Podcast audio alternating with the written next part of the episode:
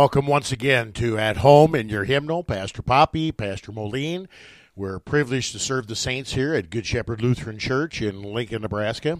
The purpose of At Home in Your Hymnal is uh, to help you be at home in your hymnal. How is that for clever marketing? You yeah, you should go into advertising. Yeah, I came up with that all by myself too. Um, I, I don't know if I'm bragging or complaining there, but uh, we want people to be at home in their hymnal when they're in God's house during the divine service, to be comfortable, to be at home, to know what's in there, why it's in there, and the theology behind worship and specifically Lutheran worship, and also to encourage people to be at home in their hymnal in their home to use the hymnal for family devotions, for private devotions, to realize uh, many, many features that are in the hymnal, uh, various hymnals of the Lutheran Church Missouri Synod, but specifically we're examining Lutheran Service Book here, the current hymnal of the Lutheran Church Missouri Synod. We, for the last uh, many, many episodes, have been slowly and steadily working our way through the divine service. Uh, much of what we've talked about fits with any of the five divine services that are in Lutheran Service Book, any of the three divine services that are in the previous hymnal, Lutheran Worship, or the one divine service, uh, page 15, that was in uh, the Lutheran hymnal. Much of what we're saying with regard to the theology and structure of worship fits for any of those divine services, but we are looking specifically at the words and tunes of Divine Service 1, Lutheran Service Book, page 151 and following. We have gotten to the point where we are at the Word, where the Word is spoken to us, read to us in the worship service. We have in uh, the last episode, we looked at the Old Testament reading and the gradual. We looked at the structure of the readings in general. We did not talk in great detail about the one year series of readings or the three year series of readings because uh, Pastor Marundi and I did that on a previous program. Check out our archives. And uh, it was a really good program. And I think we handled that topic in a very fair way.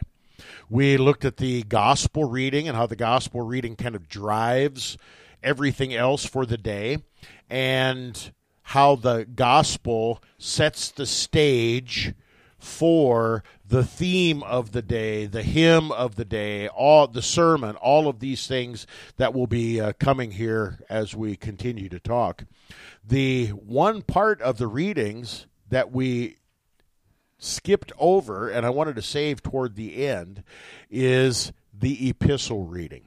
And Pastor, maybe you could just share a few words with regard to, and I'm, I'm not talking about the introit now or the gradual or the collect, some of the some of the quote unquote smaller parts of the liturgical structure, but how the Old Testament reading, the epistle reading, and the gospel reading fit together 99 times out of 100 on any given Sunday or feast day.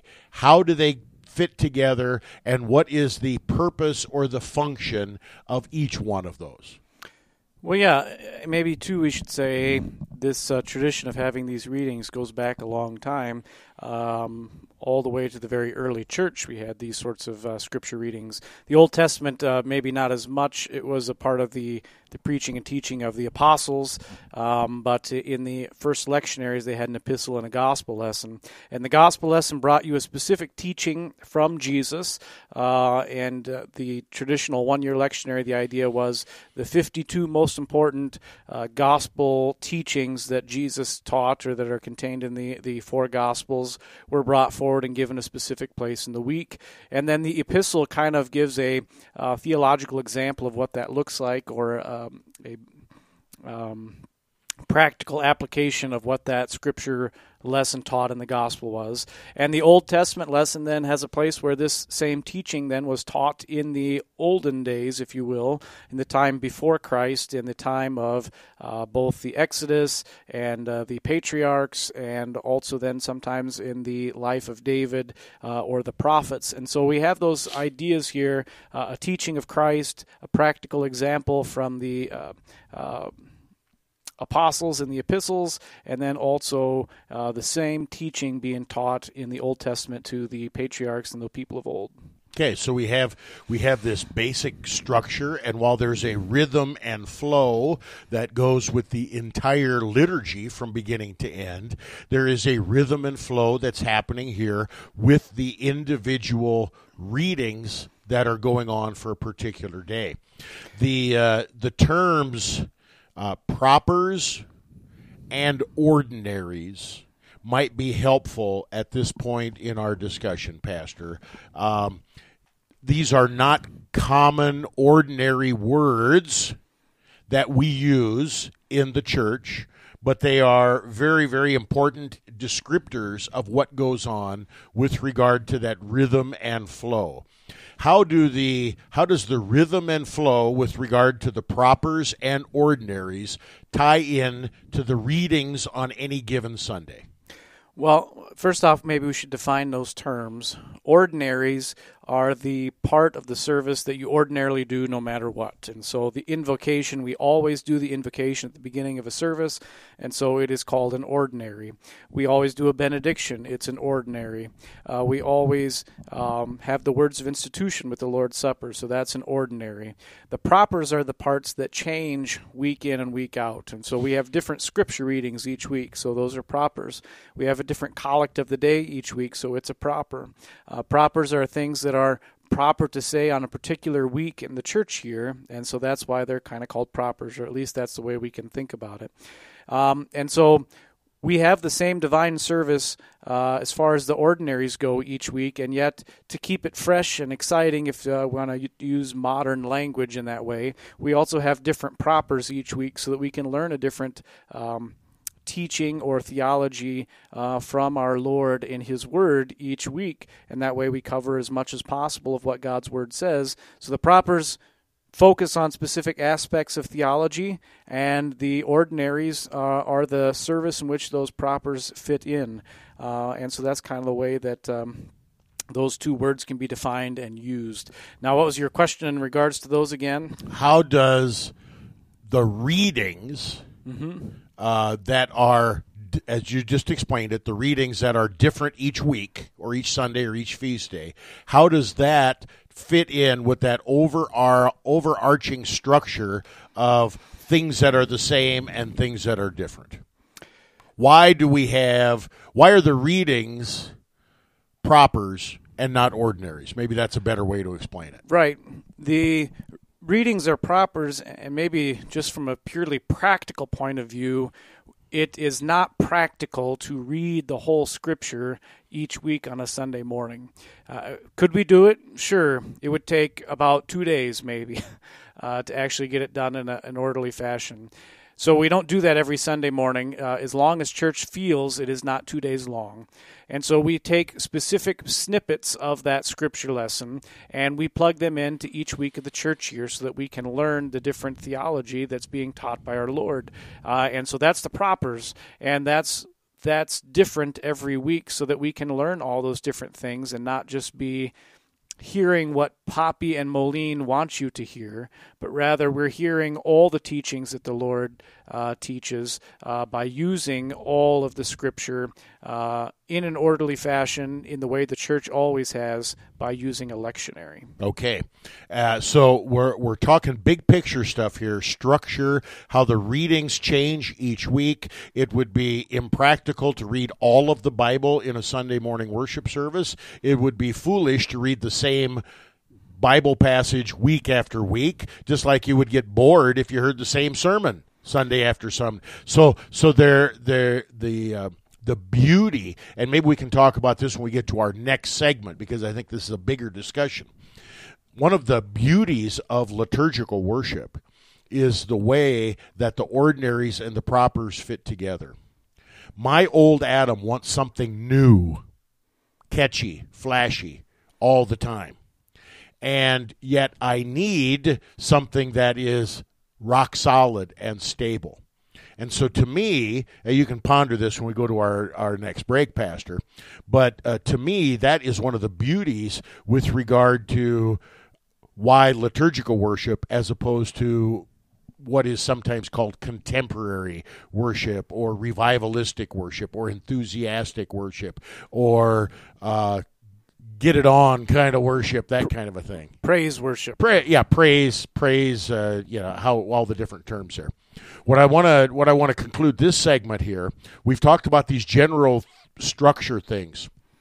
Now, the epistle reading as it fits in to this overall structure, we're going to have different readings every Sunday or every feast day.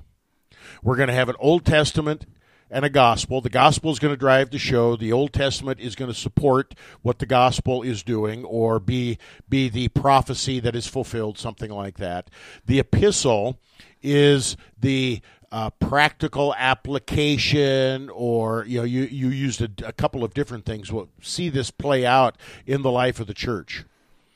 The big difference between the one year series of readings and the three year series of readings the goal in the three year series of readings is to get as much epistle readings before the people as possible, and they may or may not, generally they do not, tie in with the overarching theme of the day.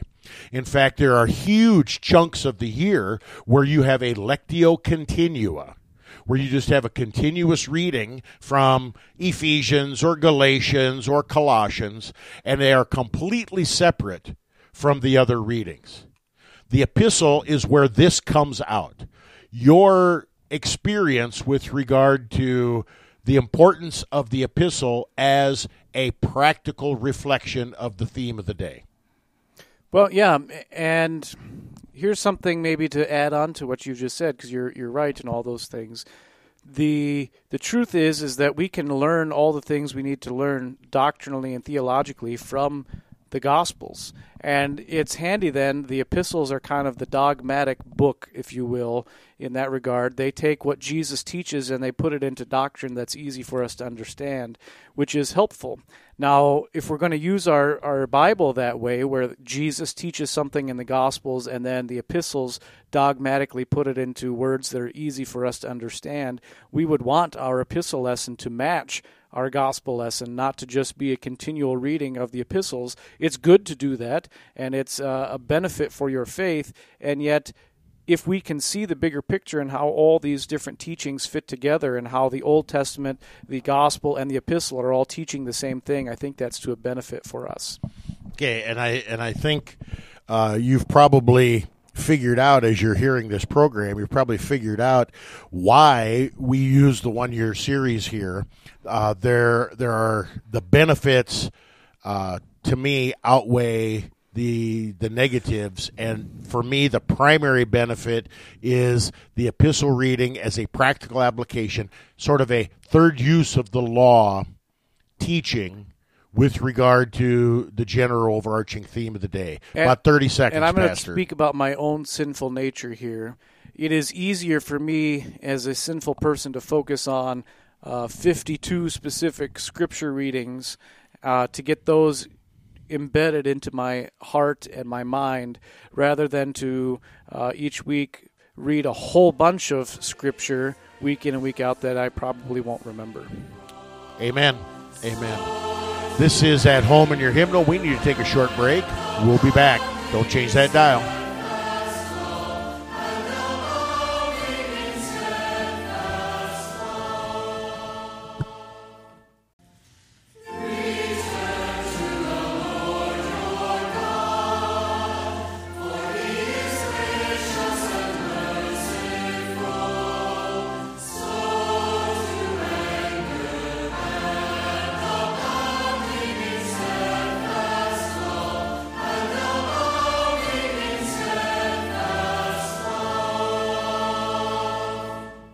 Welcome back to At Home in Your Hymnal. Pastor Poppy, Pastor Moline.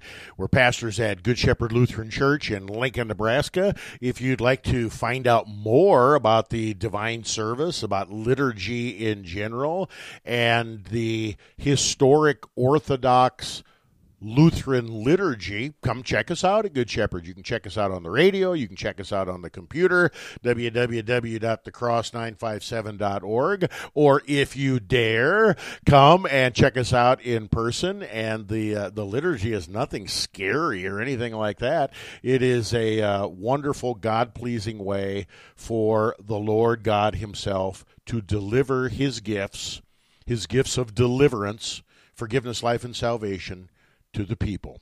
And for people that uh, grew up with a liturgical church and have somehow fallen away or drifted away, come back home. We are, in that respect, like your grandfather's church. And for people that only know about the liturgy in theory or uh, uh, some kind of a negative stereotype, come check it out for yourself. And I'm confident that in time, you will fall in love with the structure and the order of the Divine Liturgy. We have been talking about the readings in the church, and we talked about uh, in in our previous episode. This is episode 21, by the way. In our previous episode, episode 20, we talked about uh, the structure of the readings. We talked about the Old Testament gradual. We talked about the gospel reading and all the fanfare that goes with the gospel. We discussed the epistle in uh, the previous segment now. And before we move on, Pastor, I want to I want to talk about that bumper music that I've been playing at the beginning and at the end of this episode 21. It is a quote from Joel chapter 2 that is set to music. And it is a specific response that is sung before the gospel reading during the season of Lent. So I've got two things that I want you to reflect on. One is the seasonal nature of things that we do in the church. We uh, we have a church year that is set to seasons, and why this is a wonderful way to approach the Word of God, or to have the Word of God approach us. Maybe that's the better way to say it. And then, secondly, to talk specifically about the season of Lent and why we don't do the Alleluias during Lent and why it is a more reflective time, but we're still praising God in the midst of that deeper reflection. So I thrown two big things at you there. Shoot. Well, um, the the words there specifically for Lent kind of encompass what the season of Lent is about.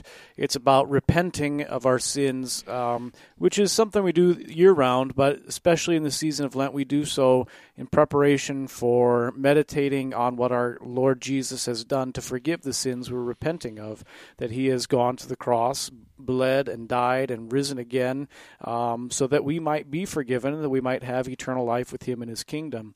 And so these words from um, Joel really emphasize what repentance is it is returning to the Lord. That means we realize where we are in our lives, the sinful things that we've done, and uh, in faith, then we also return to what God wishes for us to be. And and so that's kind of the whole idea of Lent. We repent, we see where we are, we change our mind, uh, if you will, in faith and we return to to Christ. Um, and so there's the two sides of that coin there. Repentance is realizing sin and also believing the gospel, which in fact then is the message that John the Baptist preached and then also that our Lord Jesus Christ preached. Uh, it's good then to learn uh, throughout the church year in different seasons because it allows us to have major emphases on different ideas uh, and and periods of the life of Christ. We have the time where we can focus on all the teaching that Christ did around his um, passion and suffering and death. We have the season where we focus on Christ's resurrection and uh, what that means. Uh, we have the season where we focus on the, the birth of Christ. We have the season where we focus on Christ coming, and that allows us to kind of um, gather together the different doctrines and teachings of the church year into larger focuses so that we have an opportunity to study them more in depth uh, throughout a period of weeks instead of just uh, uh, a random Advent theme here and a rad, random Advent theme there. Uh, so that, that's that's a great benefit to us in learning the faith because it allows us to build on one teaching to grow in depth in what they're trying to say. So we have a rhythm in, and flow in the worship service, and I, I think that's a good descriptor. Uh, and I don't know if uh, I got that from Pastor Kuhlman, if I woke up one morning with that idea, if Pastor Marundi used that phrase or whatever, but wherever it came from, I think it's a good one. There is a uh, a rhythm and a flow. There's an up and down. There's there's uh, this structure a divine structure to this service. And yet, this rhythm and flow is on a multifaceted level. We have a rhythm and flow with the individual parts of the worship service. We have a rhythm and flow that is going on specifically between the propers and the ordinaries. We have a rhythm and flow that is going on inside the propers only as we have the gospel reading, the Old Testament, the epistle, uh, the hymns that are selected, and we're going to get to that a little bit later in our program today, I hope. We'll see where we go here. We have an additional rhythm and flow with regard to the season of the church year.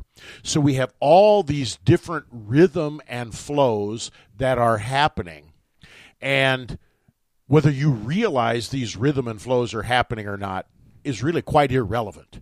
Right. God's word is working on you, whether you realize it is the 14th Sunday after Trinity or the third Sunday in Lent. You know, uh, God's word is working on you regardless. But these things can can help, can enhance, can give a little bit of flavor to how God is distributing his gifts and doing his doing what do you think about this rhythm and flow on multi levels and the importance of it in the life of the worshiping Christian? I I think it is there, and I think that's the way that it always has been. Um, and even in the ancient church, you know, we, we got into this little conversation talking about the season of Lent. Season of Lent began as an opportunity for people to come into the church through adult confirmation. And actually, uh, in the ancient church, and when I'm saying that, I mean um, 300, 400 AD. The early Christian the, the church. early Christian church, when it was no longer under large scale persecution uh, in the Roman Empire and as the empire collapsed. Um, the season of Lent actually was when, if you were an adult who wanted to convert to Christianity, you took 40 days off from your life and you spent all day, every day, wearing sackcloth uh, and in church learning uh, basically a confirmation 24 uh, 7 for those 40 days of Lent with the idea then at the end of that, at the Easter Vigil, you would be baptized, you would be confirmed, you would come and receive your very first communion on Easter Sunday. Uh, you'd get to take off the sackcloth at your baptism and put on a white garment, uh, teaching you about um, Revelation 7 and the picture of those in heaven, and even reminding you of your baptism. We still have that in our baptismal rite today when we give them the white garment. Um, and, and then be a part of the church uh, to enter in from the darkness of outside outside the church uh, on Easter Vigil into the church uh, where the lights would be lit and we'd be waiting for the resurrection of Christ. And that's a big part of the Easter Vigil service, as we've talked about on this show before. Uh, and so that season of the church year then reflected upon your life. And every Lent, then, you remember what your catechis, catechesis was like and how you were brought into the church and how you left your old life behind and and this ebb and flow then didn't just inform 40 days of your life, but it reminded you of leaving behind your old life and becoming a Christian. And I think some of that has been lost in our modern world, and maybe that's shameful on us uh, that we don't I, think I about things that right way. there. Uh, some of this has been lost on our modern world. 99% of it, Pastor, has been lost. Uh, when when we have confirmation instruction, whether it be for young people, you know, junior confirmation, or seniors, uh, and I'm just talking about adults there, what is the universal thing that we hear, whether it's from kids or from parents or from the adults themselves? How long is this going to take? There's other churches out there that go a lot faster than us. We know that we have some churches, some right here in our own community, that'll set aside a Sunday morning with coffee and goodies, or a Saturday morning with coffee and goodies, and have a two hour quickie adult confirmation class, and uh, the whole thing has become a farce. And then we wonder why there is no true discipleship in the church. Sorry to cut you off, but this is uh, this is a major problem in the church. it, it is, and, and I don't disagree with you. I'm trying to say it lightly what the what the truth is, and I think it reflects Yeah, then. sorry, in- that's not one of my gifts. No, that's okay. When we don't take the catechesis or the confirmation seriously, uh, I think we also then, as a result, outflowing from that, uh, we don't really take our faith seriously. I mean, how how important is it that Christ died and rose again for our sins? What impact does that really have on our life? If we really truly believe that it is life changing, it ought to be life changing, but we don't really think that way anymore. We take it for granted. It's no big deal. Everybody everybody's a Christian. Who cares? Uh, these things don't matter anymore, and that's really shameful uh, for the church, especially because the world is moving away from Christianity and becoming more and more secular. And so that divide between having been in the world and not being in the world anymore uh, in Christ is much sharper and, and more stark than it was before. But we still kind of neglect it and take it for granted. Yeah, in uh, in common thinking, the fallacy is everybody's a Christian and everybody's going to go to heaven when they die. And we know that according to God's word and according to what we see and experience, neither one of those things is true. Not everybody is a Christian, and not everybody who says, Lord, Lord, uh, will truly be in heaven Right. on the last day. to steal from Ronald Reagan and apply what he said about our our democracy and republic and take it and apply it to the church, we're always one generation away from the church ceasing to exist. And unfortunately, lately we haven't taken that as seriously as we ought to. Amen. Amen. Well, one of the things that we do uh, in our catechesis is we encourage people to publicly confess the faith. The way that we publicly confess the faith in the divine service is in a creed. And when we come back from our break, we want to talk about the placement of the creed in the service. We want to talk about the importance of the creed in the service. And we want to talk a little bit about the three options that we have for an ecumenical creed in the worship service. This is at home in your hymnal. We'll be back after a short break. Don't change that dial.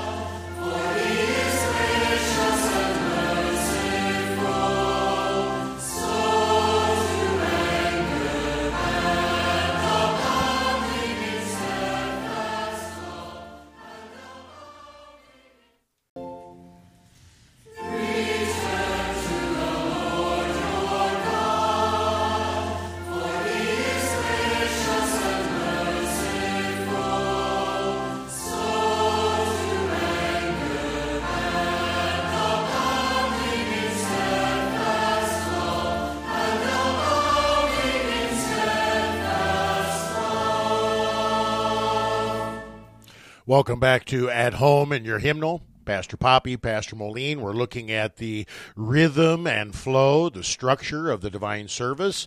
We are through the readings in the divine service, and we normally would be talking about the hymn of the day at this point in time, but we have a little bit of, I don't want to say a glitch, but we have an option here with regard to what comes next. And it ties in very, very beautifully with what you were uh, expounding on in the previous segment, Pastor. We uh, talk about the importance of catechesis in the life of a Christian. We talk about the importance of making the good confession in the life of a Christian. And here in the divine service, as a part of the rhythm and flow, we have an opportunity to confess before God, before our brothers and sisters in Christ that we are worshiping with, and before the whole world what we believe. And what I'm talking about here is the confession of faith. This is not to be confused with the confession of sin from the very early part of our service in the preparatory part, but the confession of faith. Now we're gonna we're gonna take it up here uh, with regard to this confession of faith. This is an option, and it can be before or after the sermon. It can be before or after the hymn of the day, all that kind of stuff. And so we were, we're going to look at the creed in the divine service at this point in time. Pastor. Yeah, and just to build on something you said a second ago, not to be confused with confession of sins or anything like that, really the same thing is happening in all of them because the word confession means to say the same thing as someone else. In this in this case in church, we're saying the same thing God says. So when we confess our sins, we're saying that we're sinners because that's what God's word teaches us. When we're confessing the faith, uh, like we're about to talk with with the creed, we're saying the same things that God teaches us in His scriptures about who He is. And even when we uh, confess praise and honor and glory to God, we're saying the same things the scriptures say about who God is and how we ought to react to Him. And so while it's not the same thing exactly the word confession implies the same thing in all of these instances. We are saying the same thing God teaches about himself uh, in our divine service. And that's what a confession is it is same saying. Mm-hmm. And whether we are same saying the result of the law, which is that I'm a sinner, or we are same saying the truth of the scripture, saying this is what I actually believe, this is what the Bible says, that that word confession is appropriate. Here we have not the confession of sin, but the same saying of what Scripture is teaching a confession of faith. I really believe this stuff. And so I want to talk, uh, first of all, about the creed and how it fits into this rhythm and flow of the worship service, and then the three options that we have for a creed. Now, generally, when we have a true divine service, when we have the Lord's Supper, we have the Nicene Creed. When we have what is sometimes referred to as a half mass or a dry mass, we confess the Apostles' Creed quite often. And at least one Sunday out of the year, the church is uh, encouraged to confess the longer creed, the Athanasian Creed. We do that on Trinity Sunday, and we've had other programs, especially with Pastor Kuhlman in our Nebraska Table Talks, encouraging us to consider the Athanasian Creed more often because of the nature of that creed. I want to read a little bit from uh, Pastor Fromm's uh, Bible study on the Divine Liturgy with regard to the creed in the divine service, and I want you to react. Is that uh, is that okay with you, Pastor? I can do that. Okay. From page 68 in his uh, wonderful study, historically, the Nicene Creed is the one associated with the liturgy of the Mass or the divine service. The Apostles' Creed was chiefly used for instruction, especially as it is derived from the questions and answers in the baptismal liturgy. The use of the Apostles' Creed with page 5 in TLH, the Lutheran Hymnal, 1941, is an exception in the grand sweep of liturgical history. Page 5 is the divine service of Holy Communion, with Holy Communion snipped off. As such, it is a halfway house. Matins is the true morning service without Holy Communion, but was never meant to be the main service of the church for Sunday morning. It simply was a prayer office as a confession against error and expression of unity for the faithful church.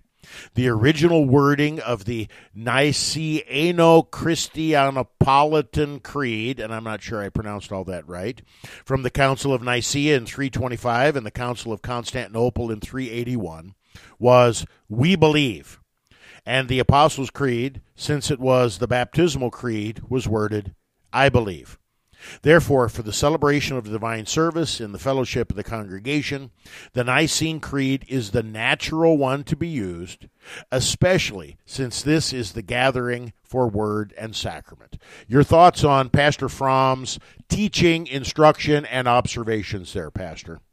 Yeah. Um, I think uh, a lot of the things he says are very helpful for us to understand. First off, uh, we ended with that discussion about we believe and I believe. Uh, I think that's important because we as a church are the ones who are confessing this thing together.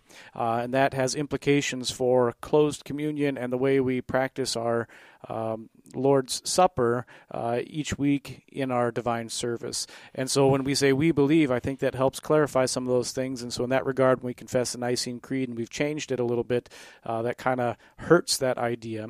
Uh, also, it's helpful to understand what the word creed means. It is from the Latin, uh, and it, all it means is I believe. And so the first words of the creed, uh, the Apostles' Creed, I believe in God the Father, in the Latin would be credo um, Deus uh, pater, I don't know, you know, uh, whatever it is. And so that's all that word means. And in the the Greek, we used to say pisteuomen or pisteuo, which means I believe. And so uh, this is just a simple word that means I believe, and that's why we call it what it is.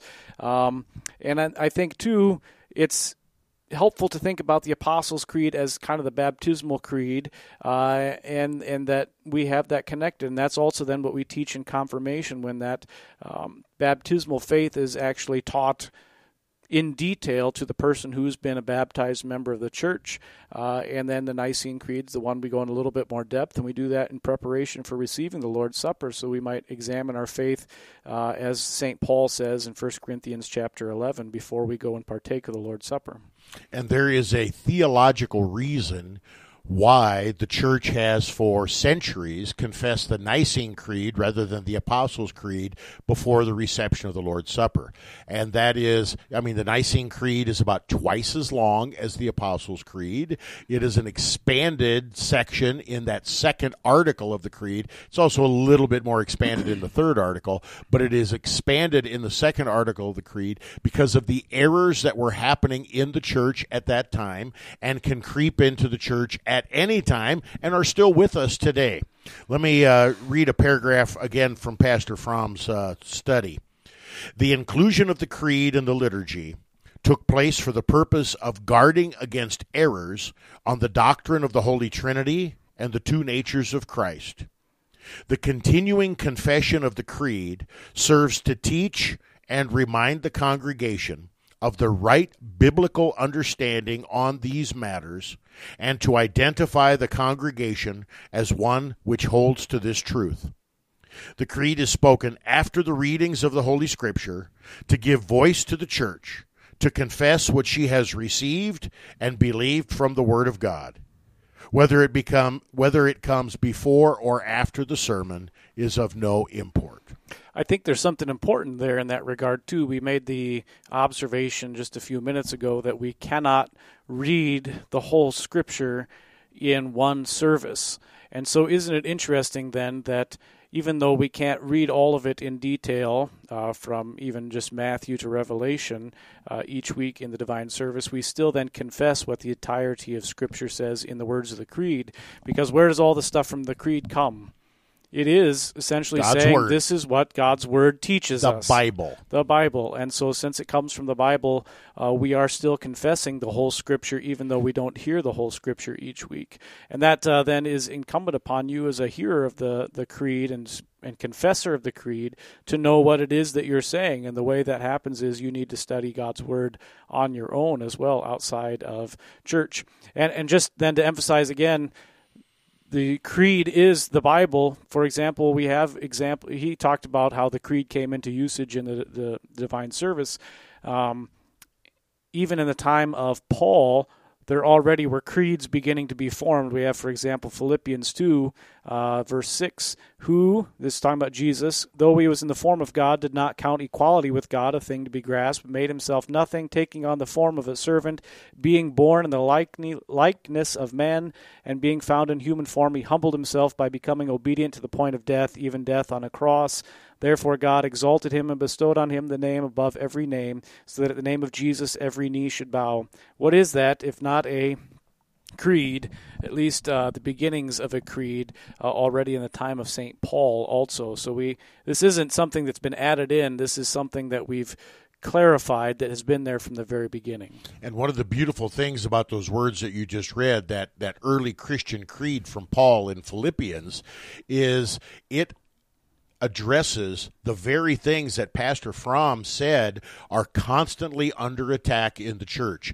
The doctrine of the Holy Trinity, in other words, the relationship of Jesus to the Father and the Holy Spirit, one God in three persons, three persons in one God, and the two natures of Christ, beautifully confessed in those words from Philippians chapter 2. Pastor Fromm says, um, uh, where the creed is to guard against errors, especially on the doctrine of the Holy Trinity and the two natures of Christ. This is why we confess a creed and why we don't make up the words on our own. We confess an ecumenical creed or one of the three creeds that the church has always confessed the Apostles, the Nicene, and the Athanasian. And um, we are uh, we're getting close to a break here, and I want to ask a question as we lead into the break, as kind of a teaser for our folks when we uh, when we're on break. And here's my question for you, Pastor. Are you ready for this? I'm ready. Why is it important that the church's universal creeds be used rather than a self written confession of faith or a personal statement of belief? We talked earlier about uh, a more contemporary worship service, a praise kind of a worship service oftentimes one of the hallmarks or trademarks of these kind of services is the pastor writes his own contemporary creed. What's the problem with this, or is there a problem with this? Ponder that while we go into our break. This is at home in our hymnal. We'll be right back. Don't change that dial.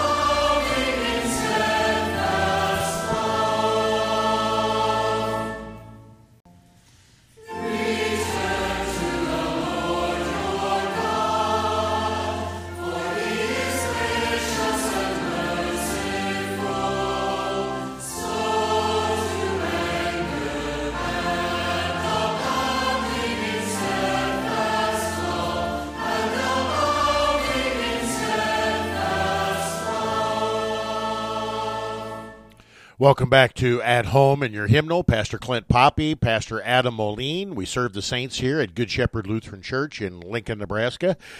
Each episode of At Home in Your Hymnal, and this is episode 21. We're looking at the rhythm and flow and structures in Divine Service Setting 1.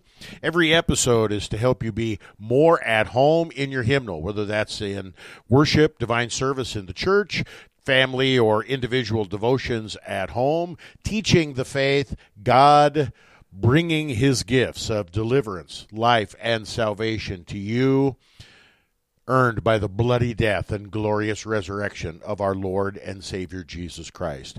We've been looking at the readings of the church uh, the last uh, episode 20 and now episode 21. And following the readings or following the sermon comes the creed a confession of faith, and generally in our divine service, we confess the Nicene Creed when we're having a true divine service with the Lord's Supper. Occasionally, we'll have the Apostles' Creed, especially if we have a baptism that day. Um, and for the sake of time, we generally don't do both, although there would be nothing wrong with doing both at least once a year, and hopefully more often than that, we do the Athanasian Creed.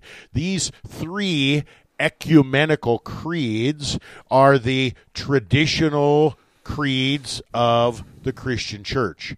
And to say it another way, if you deny any one of the three ecumenical creeds, you're not a Christian. Now, that's a, uh, a pretty bold statement, but uh, I believe it's an accurate statement based on the history of the church. So, Pastor, before we get into that teaser question that I left you with, I want to I want you to talk a little bit about the three ecumenical creeds and how these three ecumenical creeds have uh, become basically the litmus test of orthodoxy in the Christian church?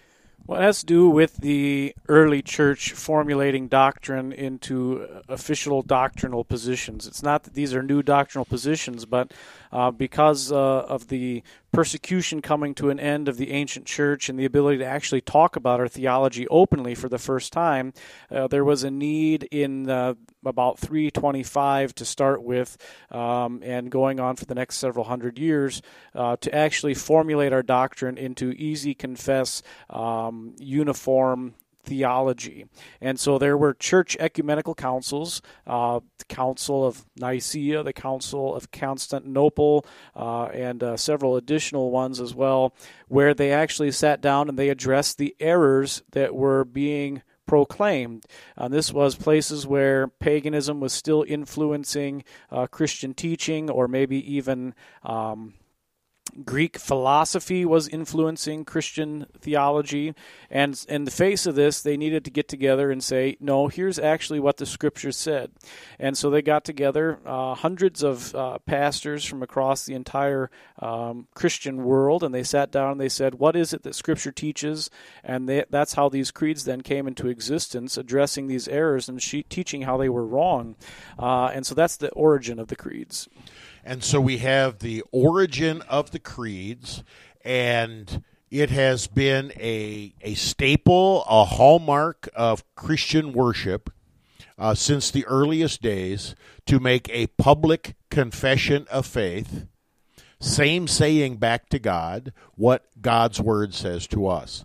And so, whether it's the Apostles' Creed, which is generally considered the baptismal creed, whether it is the Nicene Creed, which is generally considered the Lord's Supper creed, or the Athanasian Creed, which is generally considered the Trinity creed, one of those three creeds is confessed in the worship service of the church uh, there have been times in the church when the creeds are sung instead of spoken, but we're not going to get into that right now. The question that I le- left you with was why is it important that the church's universal creeds, ecumenical creeds, be used, Athanasian, Apostles, Nicene, rather than a self written confession of faith or a personal statement of belief? Why one as opposed to the other? That's my question. There's lots of ways that we could take this. Uh, maybe to start with, to talk about the creeds that we use and the fact that they belong to the church and have been confessed unif- uniformly by the church uh, for let's just let to be on the pessimistic side for 1500 years okay when that, you say that the creeds belong to the church uh, expound on that comment before you before you follow up. Yeah. sorry to interrupt, but um, some of our hearers might be wondering, "Oh, sure, the creed belongs to the church. What what's this?" Well, um, what I mean is is that the creed is something the church has, not the individual person. Um, it's not that each Christian has their own different creed that they can confess and believe, but rather to be a Christian, you are saying my beliefs match with what the Christian church has always taught uh, in all times and in all places. And we call that uh, Catholic Christianity, lowercase c, yeah, small universal. c, universal. Um, so, so it's not one person making the confession, but many, many people, and in right. some cases, over many, many years that have formed and shaped this confession. Is exactly. that right? So when I'm confessing the Apostles' Creed, uh, I'm saying the same thing that uh, we just had here recently. Irenaeus of uh, Lyon Day. Uh, I'm saying the same thing Polycarp said. I'm saying the same thing that uh, um, St. Augustine said. I'm saying the same thing that really Thomas Aquinas said in the Creed, at least in far as that. And where teaching has gone beyond that, maybe we have some differences, but we're all united in the lowercase Catholic Church in the fact that we confess this truth uh, about what we believe, teach, and confess about the Trinity and about Jesus. And so it's not mine to change and to edit, it belongs to the church. And the fact that it uh, has been made mine through my confessing of it means that I'm a part of the church. Uh, and where I fail to confess it or change my confession of that, I really am no longer a part of the church. Um, and so the other part of it, I would say, is that if I am changing the creed and saying it differently, I don't have all of a sudden 1,500 years of, of Christians uh, in agreement with me. I don't have their approval. I don't have their oversight. Uh, not that uh, that oversight in itself, the tradition of the church, is the norm of the church, but who's the person that's making sure the thing I'm saying matches with what Scripture says? If I change it and rewrite it and edit it every week to kind of keep it fresh for my uh, members of church, who's the person making sure that I'm not accidentally drifting or falling into an error? There's not anybody that's doing that, and that's dangerous.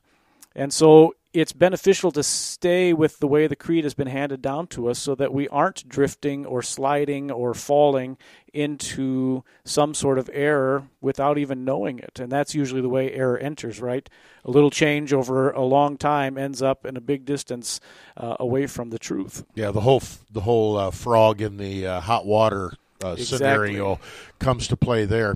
Well, you you said uh, a couple of things there that I want to uh, I want to flesh out, and uh, we're going to spend this entire segment talking about uh, this this nature of uh, a formal creed as opposed to one that you make up yourself or speak from the heart, that kind of a thing.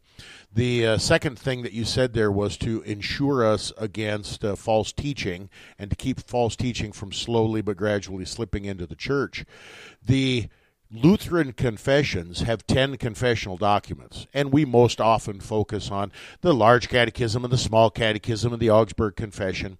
And we don't focus on the fact that the first three confessional documents in the Book of Concord are the Apostles' Creed, the Nicene Creed, and the Athanasian Creed.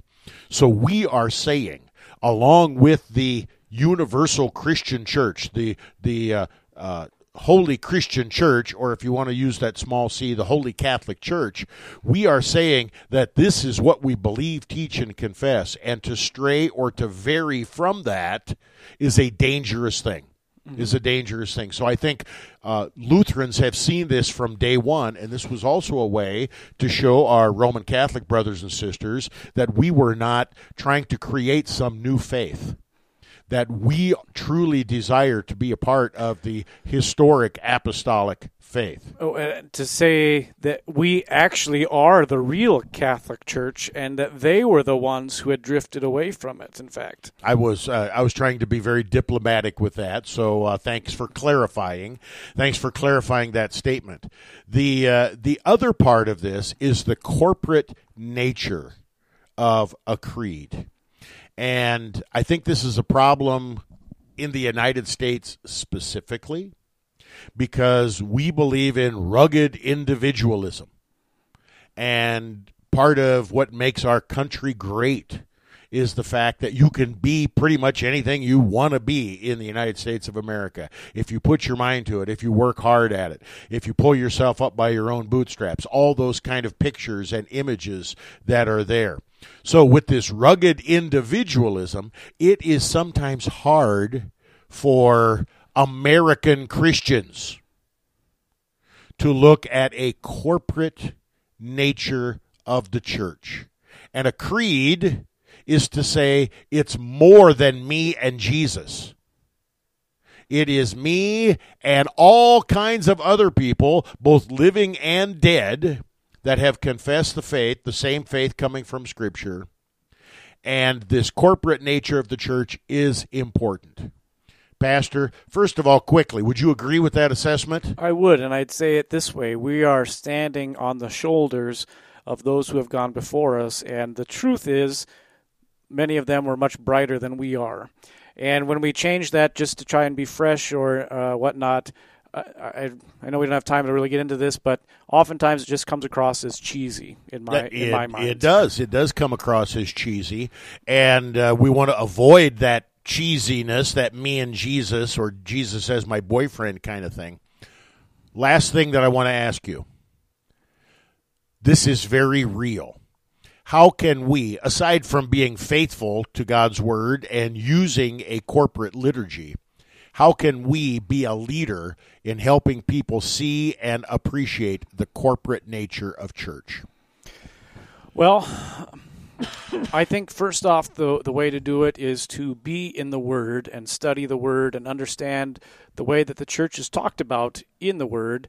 I think also we ought to repent of uh, what our desires want church to be, and actually we need to listen to what God wants church to be and says that church actually is.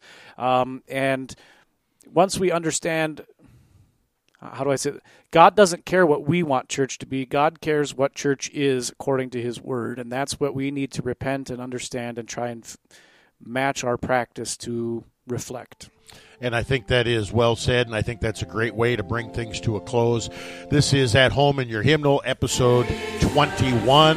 When we come back next episode, episode 22, we're going to be looking at the hymn of the day, how that fits into the rhythm and flow, the corporate nature of church, and with regard to our rugged individualism in the church. God's call is to return to the Lord, confess our sin, and cling to His word of life. Until next time, God's richest blessings in Christ.